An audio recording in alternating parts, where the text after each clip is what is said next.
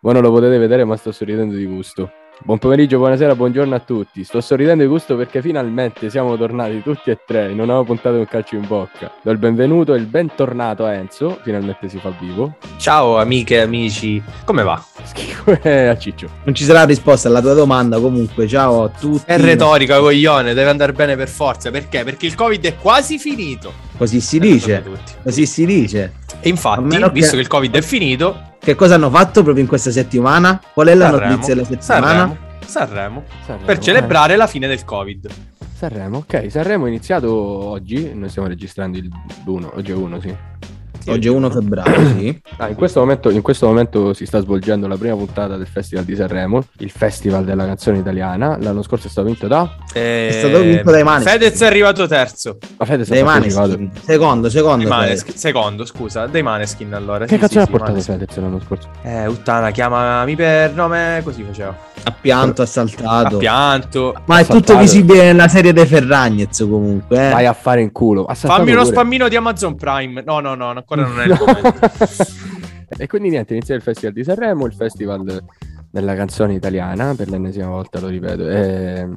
Niente, a me personalmente me ne frega un cazzo. Cioè, l'unica cosa per cui mi è interessato è stato l'anno scorso per quella diatriba tra direttore e direttora, che è stata forse la seconda puntata del nostro podcast. No, volevo semplicemente aprire con un mio pensiero su Sanremo, no? Voi sapete che in quella settimana... Cioè, Sanremo è una città piccolissima che concentra il suo business tutto in una settimana, cioè arrivano ospiti da tutta Italia, stilisti da tutta Italia, e la Rai si concentra e per appunto abbattere la concorrenza dello share impone, perché è un'imposizione a tutti gli altri enti televisivi, di fare repliche oppure film del 1400, no? Vuole sapere con che cosa ha aperto Sanremo quest'anno? Con chi ha aperto? Con Achille Lauro. E fin qui voi dite vabbè, che come lo dici sembra una cosa negativa. No, infatti, aspetta. Ma no, io conoscendo il personaggio non lo so, è bravo come cantante Achille Lauro secondo me, però non ho paura di quello che stai per dire, diciamo così. No, il corso è semplicemente questo. Allora, lui fa 3 festival di Sanremo, questo è il suo terzo. Il primo lo fa da partecipante, il secondo lo fa da ospite e praticamente esordisce ogni volta con dei look super stravaganti, sembra un pavone pronto ad accoppiarsi, piume da tutte le parti. Praticamente aspetta, blocco di un attimo, come fa il pavone quando si accoppia? Così, okay. lo sanno tutti. Comunque praticamente stilisti che fanno la fila per vestirlo, gente gli vuole mettere cose addosso. Sapete lui come si è presentato? Nudo, con un paio di pantaloni e nudo, totalmente nudo, anche scalzo, con quel pavimento freddo non voglio neanche immaginare. Ma che cazzo sai? Che è freddo il pavimento? L'ha detto lui, una cosa, è riscaldato il pavimento. Ora, no, ma il discorso è questo. Ha fatto l'impianto mio zio Peppe. Lui è un personaggio che divide, ha diviso, no? E chi ha diviso? Lo sai chi ha diviso? Le persone... No. Ha diviso le persone ferme al 1700 e le persone che sono in propenso di iniziare un 2022 volto al futuro. Ok, caldo. Quindi questo futuro, tu che cosa ci vedi in questo futuro? Più gente? Un futuro in cui la libertà, Lauro, no? Esatto, Achille Lauro che si presenta coi pantaloni scalzi, questa maglietta a Sanremo, non faccia notizia. Cioè deve essere una cosa normale. Ma certo, ma non c'è normale, chi è che limita la normalità? No, io non sono uno di quelli che diciamo che si è scandalizzato dalla cosa, eh? Esatto, appunto, vedi, tu sei diviso dalla parte giusta. Luca, come sei tu? Da che parte stai? Ma ormai non me ne frega un cazzo, guarda, onestamente. Cioè, tu dici lui può andare vestito come vuole, no? Ma può andare pure nudo, a me non me ne frega un cazzo, io non lo guardo. Però tu immagina la tua nonnina, no? Che si guarda Sanremo. Posso dire, si sciala.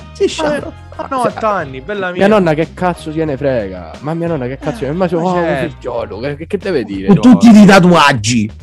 L'unica cosa quella che può dire. Secondo me lo mettono Achille Lauro ad aprire il festival pure per specchiare questa cosa, capito? Nel senso, esatto, che l'intento non è più far vederlo a mia nonna, ma farlo vedere a mia cugina di 18 anni che vede Achille Lauro senza maglietta. Vabbè, 18 anni per dire, senza vede Achille Lauro senza maglietta e vede Achille Lauro senza maglietta. Tua cugina è 3 anni che ha 18 anni. Tua cugina è 3 anni che ha 18 anni.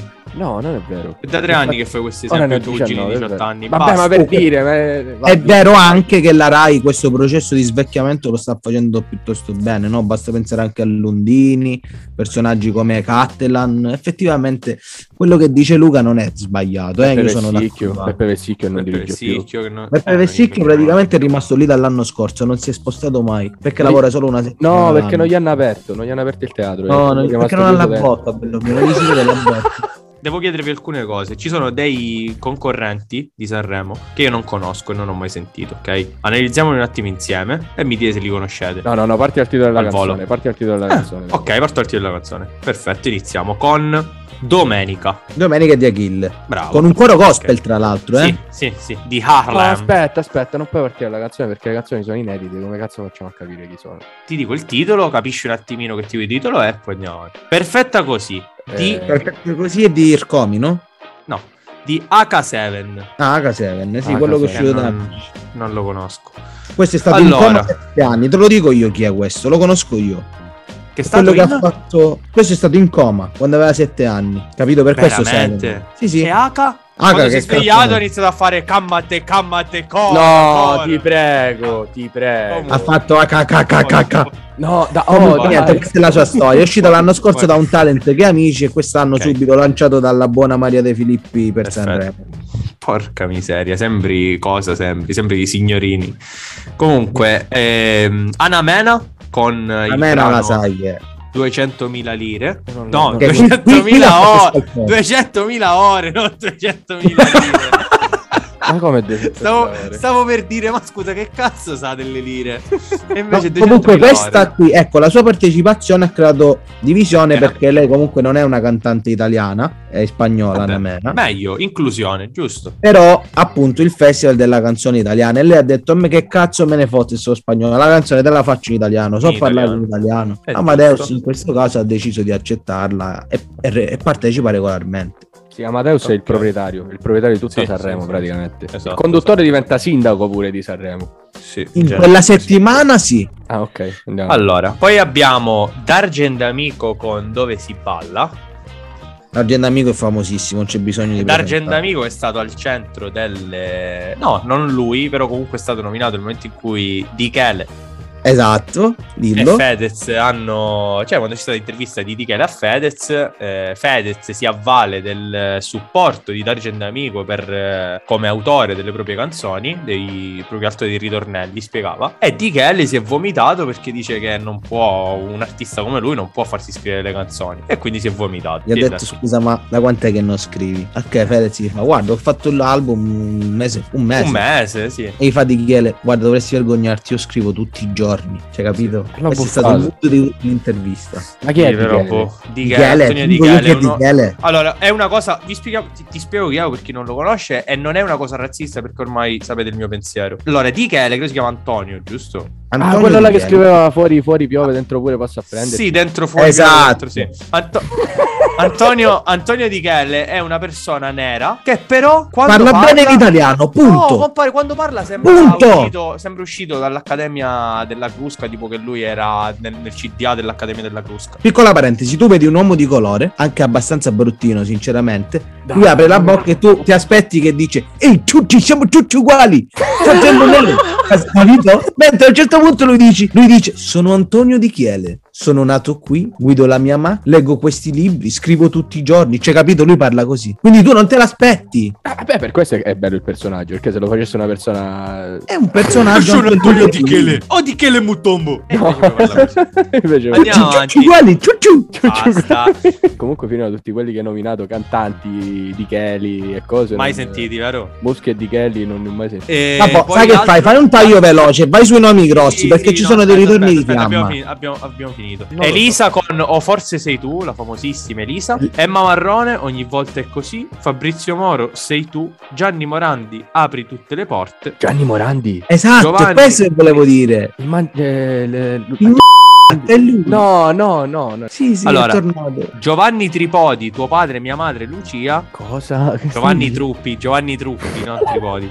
Tuo padre, mia madre, Lucia. Ma veramente tuo padre, mia madre, Lucia. Tuo padre, mia madre, Lucia. Allora, Giusy Ferreri con il brano Miele, Ike Snob e Who. Non so chi siano, sono onesto, a parte scherzi. Who è la domanda. Allora, da qua tu ti aspetti tipo... Last Dance, On The Moon. La canzone si chiama Abbi cura di te. Non è Franco Bascato. Ma che cazzo ne so. Poi quella è la cura, quella è la cura. Irama con Ovunque sarai, Iva Zanicchi con Voglio amarti, la rappresentante di lista con Ciao ciao, Le vibrazioni, le cazzo di vibrazioni. Le vibrazioni questi voglio ascoltare. Sì, tantissimo. Poi c'è Mahmoud e Blanco, Brividi. Massimo Ranieri con Lettera al di là del mare, Matteo Romano con Virale in tema, Michele Bravi con Inverno dei fiori, Noemi con Ti amo non lo so dire, Rcomi con Insuperabile, Giovanni con Farfalle. San Giovanni non è un altro di Amici? Sì. Comunque quello dopo, lo sapete come si chiama? Tananai. Ma detto così Tananai. È perché lo dice Dichele. Ah, ok. con il brano Sesso occasionale. Aspetta, ora a caso, senza concludere perché sennò ci dileguiamo all'infinito. È finito, l'una ne manca. Okay. Human ora è qui, non so chi sia Human. Ok, finito. A caso, chi vince?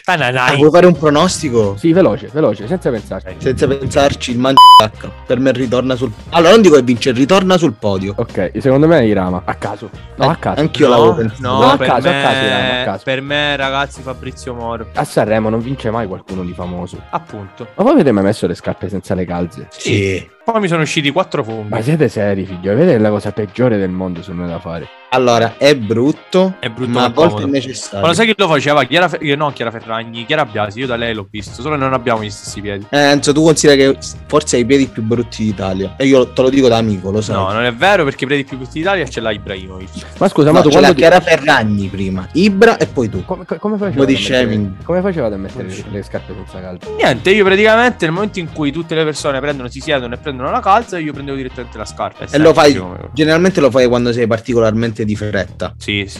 Oppure quando non hai paura del freddo, perché in inverno è difficile farlo. No, in inverno nessuno lo fa.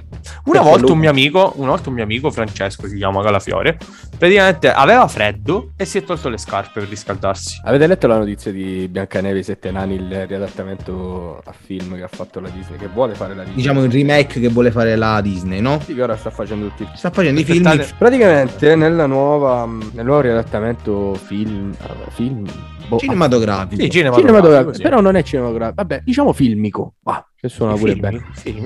Biancaneve e i Sette Nani. Biancaneve non sarà bianca, di conseguenza neanche neve, perché nera neve suona pure male. Spiega bianca, cosa intendi per bianca? Caucasica? Caucasica, sì, la razza. Uh-huh. Sì. Sarà di colore. Non lo so, comunque non sarà bianca. Dammi qualche dettaglio di che immagino colore sia nera, non aspetta. Sarà latina, del Sud America. Ok, perfetto. Quindi Biancaneve sudamericana. E allora l'attore Peter Dinklage, hai più il nano di Game of Thrones. Dinklage si dice. Dinklage, non credo. Dinklage. Non mi piacerebbe. Vabbè, quello là si è ribellato perché ha detto: ma scusate, perché solo rispetto nei confronti delle persone di colore e non anche verso i nani? E quindi non sarà più una Biancaneve sette nani, ma sarà che colore è? Era Biancaneve latina e 7 persone da 1,70 m in su. Sì, questo è il film. Questo è il film. E che budget gli hanno dato per questo film? Spiegami, Luca. Che vuol dire? Che vuol dire? No, non voglio dire niente. Io dico, si chiamerà Ana Mena e i 7 Giovinco. Ma poi scusate, ma obiettivamente, ma Biancaneve come favola è abbastanza una follia. Nel senso, ci sono 7 nani minatori che vivono nelle caverne, trovano una ragazzina che gli entra dentro casa e poi... E nessuno mezza a fare niente. Questo, capito? Non è tanto il cambiare Biancaneve. Se Biancaneve è nata, ecco, vedi, io che sono una persona propensa al futuro, all'inclusione e tutto il resto, mi urtano ste minchiate. Non Biancaneve sette anni, non la cambiare con vabbò, evito perché non sembrerei razzista, ma fai un'altra storia, fai un'altra favola in cui parli di altro e punti sull'inclusione, sul contro il razzismo, contro qualunque cosa. Mi pare anche diritti LGBT e tutto quanto, ma non che cambi delle favole già esistenti. No, mi pare anche che il principe non la baci, perché mentre dorme, se la bacia pare stupro, capito? Quindi non la bacia neanche. No, c'è sono cose esagerate. Le canta una canzone. questo è un po' esagerato. Cioè, perché Biancaneve posso farvi una domanda? Biancaneve, aspetta, Biancaneve 7 anni è una favola del 1938. Del 38. Dai, cazzo. Mio nonno aveva 5 anni. La devono cambiare ora. Ma la domanda vi voglio fare è, ma ci avete fatto caso che tutti i nani sono cattivi? Come Ashbullah. E perché secondo voi? Tipo Chihuahua. No, cioè, lo sapete che c'è una perché vengono investiti dai peti delle persone. Luca, vuoi dire come Chihuahua, come Chihuahua. Ma perché secondo voi i nani sono cattivi? Se mi fai parlare te lo spiego, perché come i Chihuahua li portano in braccio essendo piccolini e quindi loro si vedono più grossi rispetto agli altri cani e gli altri animali e si sentono più potenti, ma in realtà non lo sono. Io una volta ho avuto un litigio con un nano e io solamente ho dovuto tenere la testa lontana da me. E muoveva un sacco le braccia come se stesse nuotando. Fa molto ridere. La teoria di Luca è giusta. Cioè è giusta, è molto articolata, ma è molto più semplice a disposto. Ma il mio parallelismo non è una teoria. Parallelismo, chiamalo come vuoi. Ma i nani sono cattivi rispetto alle persone normali perché hanno il cuore più vicino al buco del culo. Capito qual è il discorso? Citando De André, no? Lo sapevate questa cosa? La sapevate? Dei nani ha parlato, ha detto questa cosa di Andrea. Non sapete il testo che ha fatto di Andrea sui nani? Però no, il testo è bello, me lo ricordo, però non pensavo fosse sui nani, sai? Loro non sono del effettivamente l'ho detto, sì.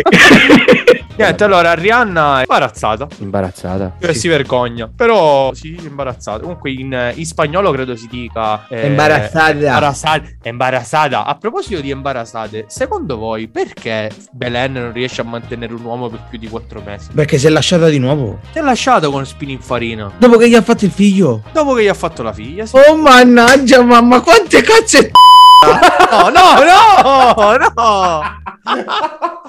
Incredibile comunque. Incredibile. Vabbè, ma lei è latina, è la nuova Biancaneve. Ma se facesse una Biancaneve, se facesse una Biancaneve con Belen, onestamente. Sì, ma facevano Biancaneve i 7 cazzi. No, Belen, ma dai, ma ciccio.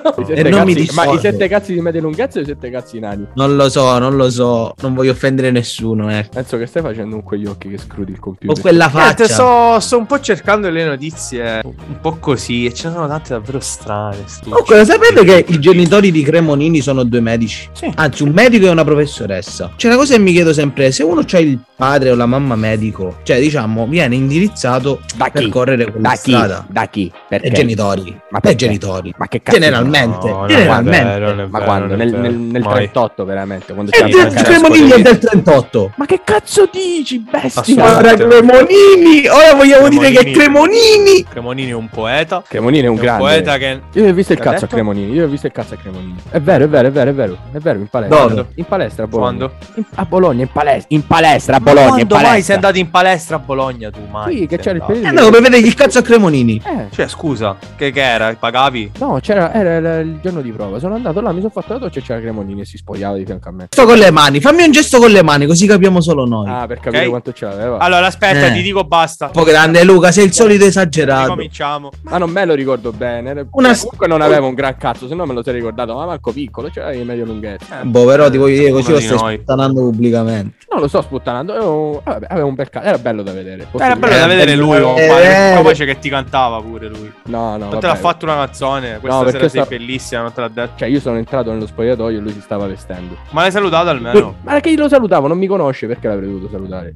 Se vado a fare figlio vado e saluto, non li conosco. Ok, non conosco, esatto. Il pastore tedesco che ha ereditato 360 milioni di euro. Vive come un vero e proprio VIP. Gunther IV, il pastore tedesco, ha ereditato una pastore tedesco, razza di pastore tedesco, no, che è un pastore che ha le pecore in Germania. È un pastore tedesco come il commissario Rex. Cioè è un cane.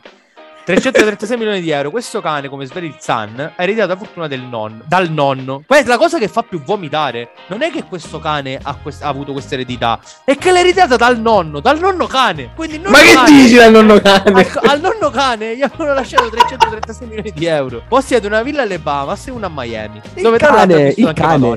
E come ci va? Quest'ultima casa è stata venduta quest'anno per circa 24 milioni di euro, arrivando così a un patrimonio totale di 360 milioni. Mangerà benissimo. Una bella cifra per un cane. Decisamente fa col terra entrare in possesso di tutti questi soldi e beni. Il cane eredita tutto da suo nonno Gunther III, che era il cane della contessa tedesca Carlotta Liebenstein. La donna nel 92 morì e lasciò tutti i suoi averi all'animale domestico. Sicuramente i nipoti ne saranno stati felicissimi. No, compare, la cosa che mi dà fastidio è una. Cioè la signora Carlotta Liebenstein vuole lasciare tutto al cane, mi va bene, ma come fa a passare la proprietà dal nonno Gunther III al nipote Gunther IV. Che cazzo ha fatto il testamento? Ma scusa, non ma soprattutto il cane. Ma dove cazzo le leggi ste cose? Ma il cane avrà un padrone. Il cane avrà un padrone che l'ha tenuto mentre la vecchia è morta. Sì, no, credo sia un badante. La cosa mi sta dando fastidio. Cioè, si sono state pagate alcune persone che si prendono cura di lui giorno e notte per fornirgli tutto il comfort e l'affetto possibile, sperando che non sia solo un sentimento puramente interessato. No, no. Io con la cifra che ha ereditato Gunther non solo sono stati fatti investimenti immobiliari in tutto il mondo, ma è stata anche fondata un'associazione Gunther Rescue per aiutare gli animali sfortunati. Il cane è là con la lingua di fuori che sta fermo. Chi decide di aprire la cazzo di associazione per salvare... la firma è la zampa sull'inchiostro. Dai vaffanculo. Allora, se 3 abbai vuol dire che vuole donare tutti in beneficenza, 2 abbai vuol dire col cazzo me li tengo io, un abbaio vuol dire che lo vuole donare a suo figlio, lascia tutti in beneficenza, ha aperto l'associazione con dei conti offshore alle Cayman e adesso si tiene tutto quanto. Sempre il cane, ah no, quelli a questa da no, certo, il cane. Ci sono quelli a questa affida e dicono vabbè, se questo vuole il cane. Ma pensate quello che lavora per il cane, dice tu che fai, che lavoro fai? Ma io sono il maggiordomo di un cane, cioè capito? Io ragazzi chiuderei qui la puntata. Voglio concludere anch'io con una frase. Vai. La vita è un biscotto. Ma se più lo sapevo che lo diceva, te lo giuro. Ma perché lui uno ne conosce? Dice solo sempre quella. Esatto. Va bene, allora ringrazio Enzo, te ringrazio Ciccio. Grazie a voi, a presto. Luca. Speriamo la prossima volta di essere in una nuova piattaforma, ecco, diciamo così, dai, lasciamo il dubbio. Nella piattaforma viola. No, non stiamo dicendo niente. Spotify, al momento siamo ancora qua, però se dovessimo spostarci lo saprete. Vi ringrazio per essere arrivati fino a questo punto, vi auguro una buona continuazione di quello che state facendo e alla prossima puntata di Un Calcio in Bocca. Ciao.